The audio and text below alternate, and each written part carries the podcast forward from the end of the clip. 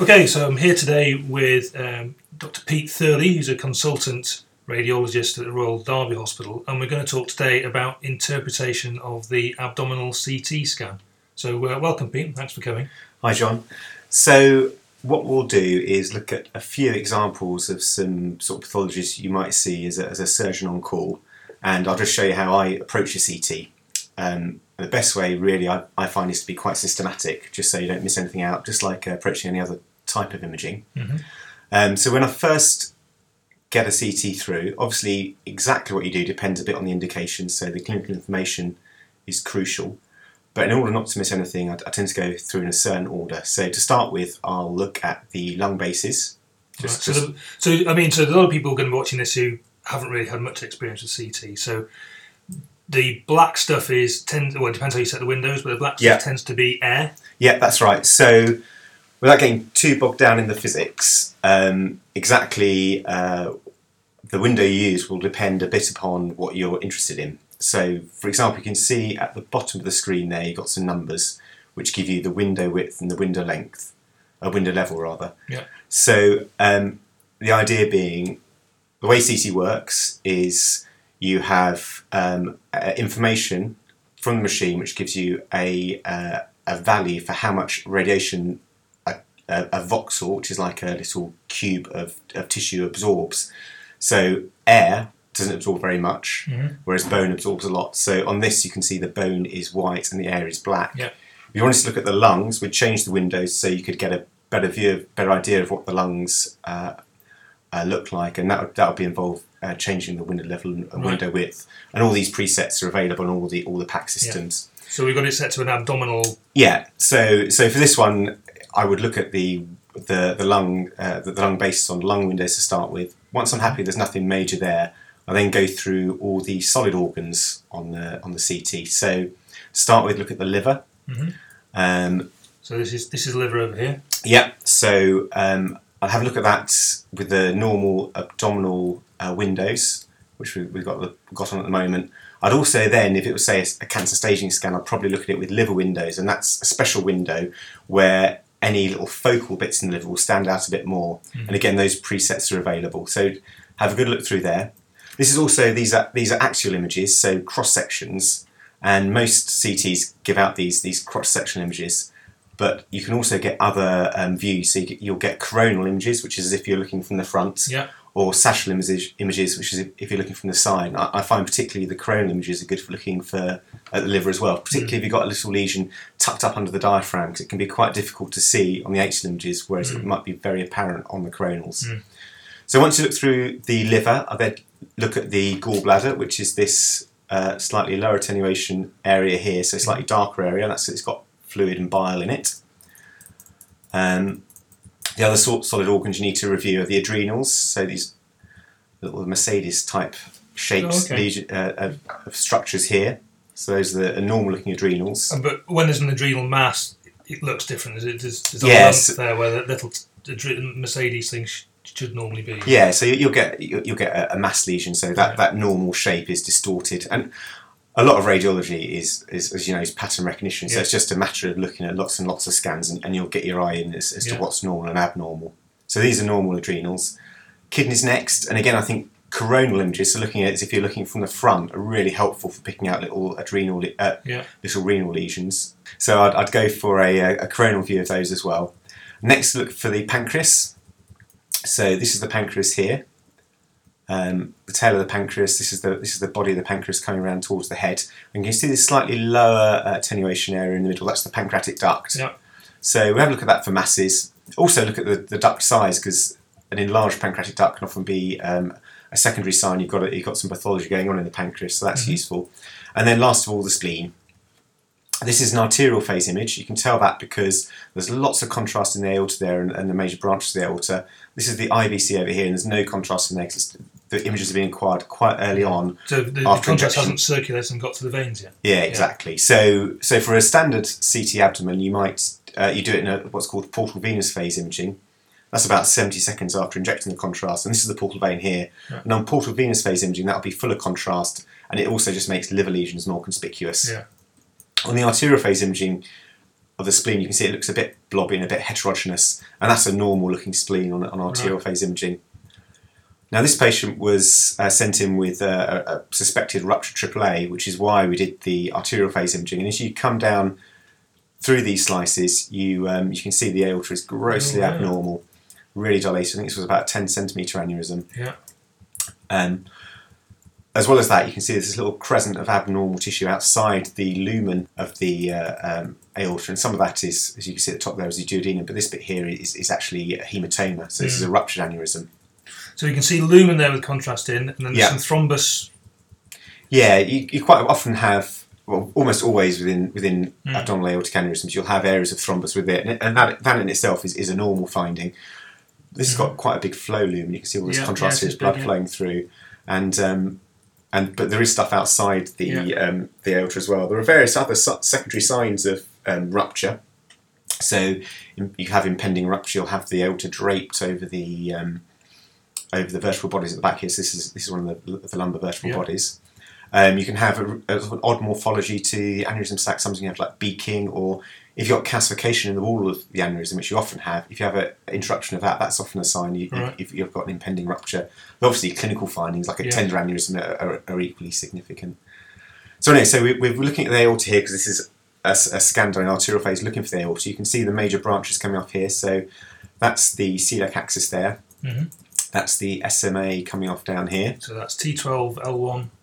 So T twelve for the celiac axis, L one for the yeah, and S M A. Then L one two where the uh, the renal arteries tend to yeah, come off. These, and there's one other side. Yeah, that's right. And they, they, they are slightly variable where the renal arteries come off from. They don't always come off at right angles at the side there. There's often, um, you can see accessory renal arteries. I don't think there is an accessory in this case, yeah. but they're always worth looking for.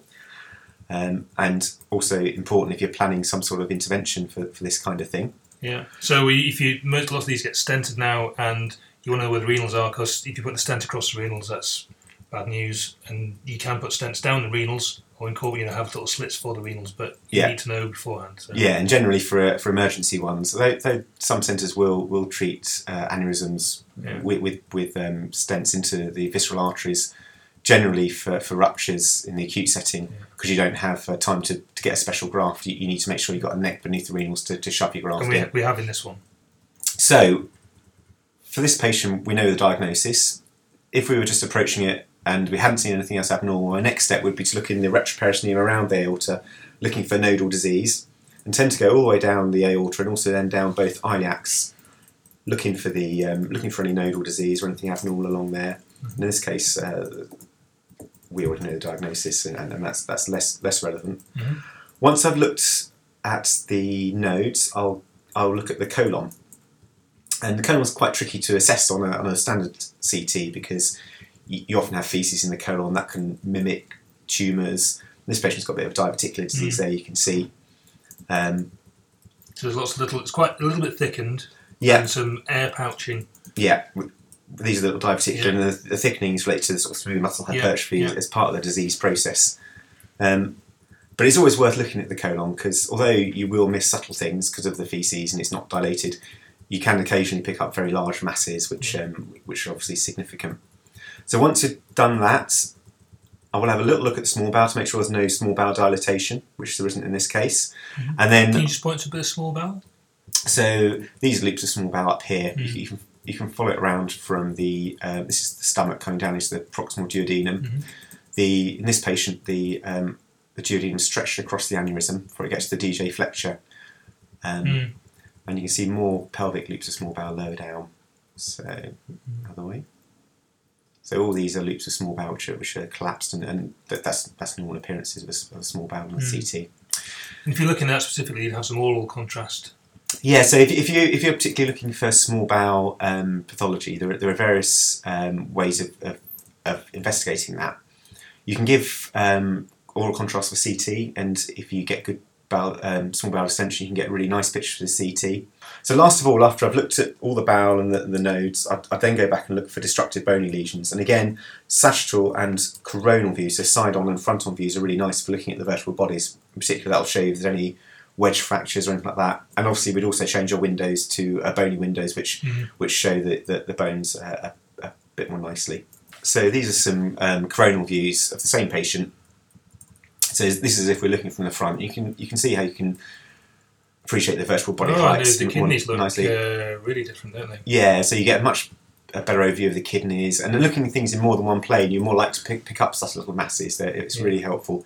And the other thing, as I was saying earlier, if you look at the, the liver, especially here, just under the heart, where there's not really much liver tissue and you can get sort of partial volume artifact because it's so thin, looking at it in a different um, plane often is really, really helpful. I tend to review most C Ts with, with cranial images, so they're particularly helpful for looking at the bones, mm-hmm. um, but also for the solid viscera, I think.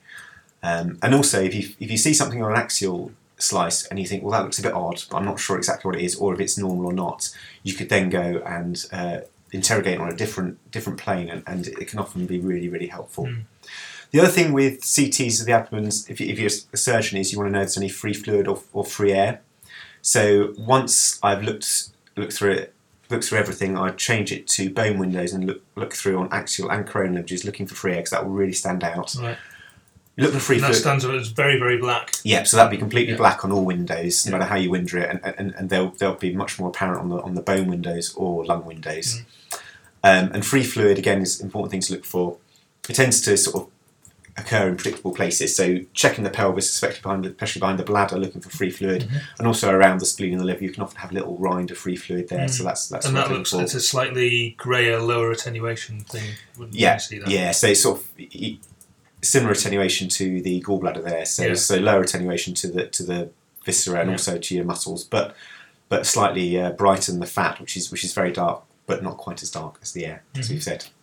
So you've been you've been going. So looking at a C T. So we've, we've got a system now for checking things. You've been going sort of up and down, backwards, forwards, kind of making your own video from these from these individual screens. Is that is that the way to do it? It's just not not one image, but go up and down. I, th- I think when you first start looking at this, it's important just to go through one image at a time, look at it all really carefully. Yeah. But as I was saying before, so much of radiology is pattern recognition mm-hmm. and just looking at things over and over again, and you'll find that as you get more experience in looking at them, things will just jump out while you're while you're just while you're just scrolling through, because it'll just it'll just stand out something you don't normally see, and, and so that that's quite a useful way of doing it. So let's say you're a you're, you're a medical student or foundation doctor or core trainee on call or in the clinic. How how are you going to get good at these? What what would you what would you say you need to do? It, it is just a matter of looking at lots and lots. Um, With the, with the report afterwards, so you see what you saw, and yeah, but I think if you have the clinical information and you know the question you want to know the answer to, you, you can then focus what you look at, and then you can check your findings with with the report. The other thing is, most you know most images are reviewed in M D T, so M D T is a quite useful way mm. to go and, and pick up a, a lot of knowledge, I think, mm. um, from from uh, sort of all, all the specialties. You'll pick up gems from that. And the other thing is. Um, You know, if you, if you have an interesting scan, take it to your local radiologist. They'll they, hopefully they'll be happy to look at it with you and, and talk yeah. you through it and answer yeah. any questions. And and certainly, if you've if you've got an interesting case, they'll they'll probably be quite keen. Yeah, no, I, I always always found that a great help. So we've had a look at a patient with a ruptured aneurysm. Um, this is another patient who uh, was admitted under the surgical team. Um, so how so you get, you get a request? How important is the information on the request? It. Radiologists always going on about how we like clinical information, but it, it is critical in terms of you will tailor the type of scan depending on what the, the, the question is. I mean, that's that's critical. When, you, when you're asking for a scan, what we want to know is what is the question you need answering. And we, we sort of touched on this a bit in terms of having special preparation for the bowel. Yeah. But say we were worried about um, bowel ischemia or some arterial problem, then we'd definitely include an arterial phase on the, the scan. So say uh, if you're worried about G I bleeding, for example, you'd, you'd certainly include um, an arterial phase in the scan. Whereas, so so timing the intravenous contrast is, is a big thing. Sometimes you don't need intravenous contrast. For example, if you're looking for renal stones, having the bright renal, renal stone as, as um, on the background of an unenhanced kidney is very easy to see. Mm. Whereas if you contrast, it can actually paradoxically make it more difficult to make the yeah. right diagnosis. So it, it is absolutely critical. So you're not just being grumpy, it actually makes it into what you do and then the result you get in treating the patient. So some of the times we're not being grumpy. Yeah, yeah. That's right. It's only some of the time. So this patient was someone who came in with, with abdominal pain. The question mark was whether the patient was obstructed. So as before, we start with the lung windows, looking at the lung bases, um, go through and um, look at the liver there, mm-hmm. um, and the, you can see the, the gallbladder, gallbladder there. yeah, that's a bit more distended. So that's probably because the patient's fasted mm-hmm. and not eaten. The rest of the solid viscera look pretty normal again. We've looked at the adrenals, the kidneys, the pancreas, the spleen there. Is, is there something extra? I'm sure your, your eagle eyes already picked out the abnormality here. So this is a, a great example of, of a patient with um, some bowel pathology. So this is the uh, ileum coming down towards the ileocecal valve. Yeah. And as it passes up, you can see this very abnormal looking bit of bowel. And you can see this cuff of fat around the um, the small bowel as, it, as it's going into the um, into the colon. And this is a patient with uh, intussusception. So you've got the bowel being pulled through um, within the within the large bowel, yeah, with this fluid and fat around the outside. And this was a patient who had a um, malignant lesion uh, near their ileocecal valve, who, who was presenting with um, with intussusception. Mm. But then it's really important to carry on going through the system. So, mm. you know, there's there's this uh, expression called satisfaction research, and it's when you're looking at some radiological test, you see an abnormality, and you immediately feel triumphant and switch off because it's like, right, I've spotted what's wrong, I can now relax, my job's done. Yeah. But actually, particularly for something like this, you need to then look around and see what else is going on. So, you know, for example, it's really it'd be really useful to know whether there's been a perforation, so you'd look carefully for free air. Mm-hmm. Um, this is a malignant lesion, so you want to make sure there's no metastasis. So mm-hmm. you, you can see there's a few little nodes here in the mesentery, these little white blobs mm-hmm. here are lymph nodes. Um, but it's very important to then go and look at the um, the bones, make sure they've got bony metastasis. Mm-hmm. Um, and go and um, you probably want to do a C T scan of their chest to, com- to complete staging, so have a really careful look through that. So it's important not to get carried away and, and just, just relax as soon as you spot one abnormality. You need to still kind of keep your system mm. and make sure you go through things really systematically. So these are the coronal images. So again, you're looking as if you're looking face to face with the patients. Um, and that's quite nice because you can see the bowel going up with the fat either side of it, yeah. intercepting into the... Uh, you can see the, the loop. Really quite nice, can't you? Yeah, yeah, no, it's um, it's quite useful. You can see the appendix it's poking out around the side there. That's yeah. the appendix being sucked yeah. into um, the. You can see that uh, just ter- that terminal, isn't it? Yeah, that's right. You yeah, you see it going in there. That's that's really, really quite something. And again, quick look at the liver there, just to make sure there's no metastasis, especially in that left lobe there, mm. where it's a bit tricky to see. But, yeah, and the small bowel looks a little bit more blown up on there. Yeah, there are a few loops, aren't there, yeah. that look quite prominent yeah. there, so uh, maybe they are sort of intimately obstructing, which wouldn't be surprising really, yeah. given what that looks like. So this is a patient um, who uh, came in with acute pancreatitis and wasn't very well. Um, a lot of abdominal pain, obviously, but also the drop in the haemoglobin, so we did a C T scan. And there are obviously lots of different types of complication of, of pancreatitis you can see on, on uh, C T. You can look for biliary dilatation, you can look for pancreatic necrosis, um, pseudocysts, other collections, inflammatory masses, that kind of thing. The other important thing to look for is vascular complications. So in this patient it's quite nice because you can see the splenic vein really clearly, especially on these um, uh, coronal images. So that's the splenic vein going out towards the splenic hilum there. Mm-hmm. And you can see it coming over to the midline here where it joins with the uh, superior mesenteric vein to make the portal vein going up there. Yeah. Um, those are the kidneys there. And this one, as I say, you'd start with the lungs, and there's, there's something to see in the lungs here. You can see this is an air bronchogram here, and you've got a bit of fluid at the at the base yeah. there, on the left lung base, with a bit of associated consolidation. Again, you know, with the inflammation you get with pancreatitis, you yeah. often get changes in the lungs. It's more consolidation there on the left and the right. Um, liver looks okay. You'd, you'd be worried about um, some uh, biliary dilatation. You can see that's the C B D there, maybe a tiny bit plump, but not significantly dilated. Mm. And importantly, there's not really much in the way of intrahepatic duct dilatation. You can just about make up the right-sided ducts there running next to the portal vein mm. branches. And the same on the left there. You can just about make out some small intrahepatic ducts, but they're, but they're normal. No liver lesions. Mm-hmm. We've looked at the adrenals. They're fine. Kidneys look all right. Spleen there. Occasionally get splenic infarcts and things, but that looks okay again. So this is the pancreas. Mm-hmm. And you can see around the pancreas there's loads of stranding um, in keeping with the pancreatitis. You can see that the pancreas itself is enhancing mm-hmm. uh, normally, so that's um, so that's good. Can't see any evidence of pancreatic necrosis. So if it's, ne- if it's necrotic, it doesn't get a blood supply. and so it doesn't light up when you put the contrast in. Exactly, yeah, and, and again, that's when timing's critical, because you want to give the contrast when the pancreas is going to be at its, its peak enhancement, yeah. which is arterial phase, yeah. maybe a bit later, about forty-five seconds. Um, so yeah, you look for bit, bits of the pancreas where there's, there's gaps of, of, of the normal tissue. You see the pancreatic ducts normally, although that's not at all dilated, so that's normal. Yeah. If you had a patient with chronic pancreatitis, you'd be looking for, for those sort of changes too. So that would be things like pancreatic uh, parenchymal calcifications, or a dilated ectatic duct and, and, and ectatic side ducts. And sometimes you get very atrophic pancreases if, you, if you've had um, mm. a lot of pancreatitis. This patient's got another vascular complication, though, that you sometimes see with, with pancreatitis, and that's uh, a pseudoaneurysm. So a pseudoaneurysm is basically when you have a defect in the uh, in, in the wall of an artery, and you have a contained leak effectively. Mm. And that happens in pancreatitis because you get all the nasty pancreatic enzymes um, released, and they, and they sort of bathe the vessels, and there's lots of blood vessels around the pancreas. There's a rich blood supply coming from the S M A and, and the celiac axis. Mm.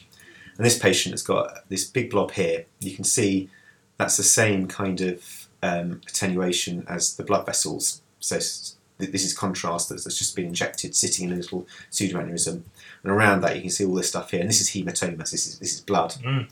So blood on a C T. Again, it's a, a bit bit brighter than um, the normal fluid.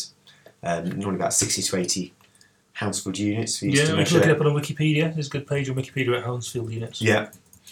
Um, very very briefly, Hounsfield units is is a measure of attenuation.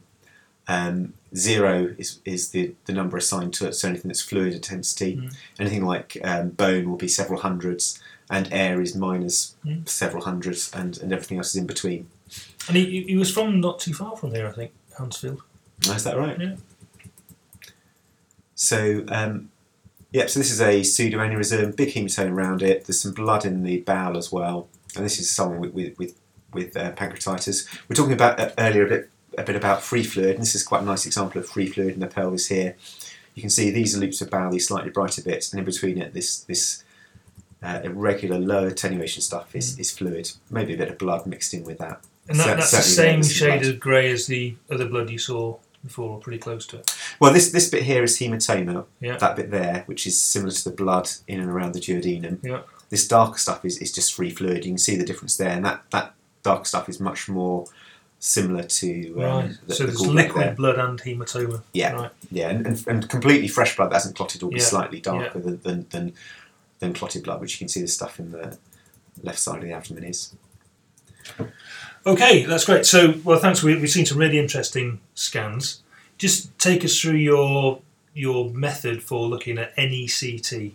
So, first of all, read the clinical information very carefully, because Um, that's often a good pointer as to the question you're on, you need to answer. Then, if you're just going through a standard abdominal C T, there there are, uh, there is a clear system to, to go through. So, personally, I start with a with a lung basis, so I don't forget them. Put lung windows and go through, making sure there are no big lung masses or consolidation or or pleural effusions. Next, I move on to the abdomen and look at the solid organs, so in particular the liver. Then I look at the gallbladder, adrenals, kidneys, pancreas and spleen, carefully looking for any focal lesions, any any masses, and looking on the coronal images as well as the axial images, I think is key for those.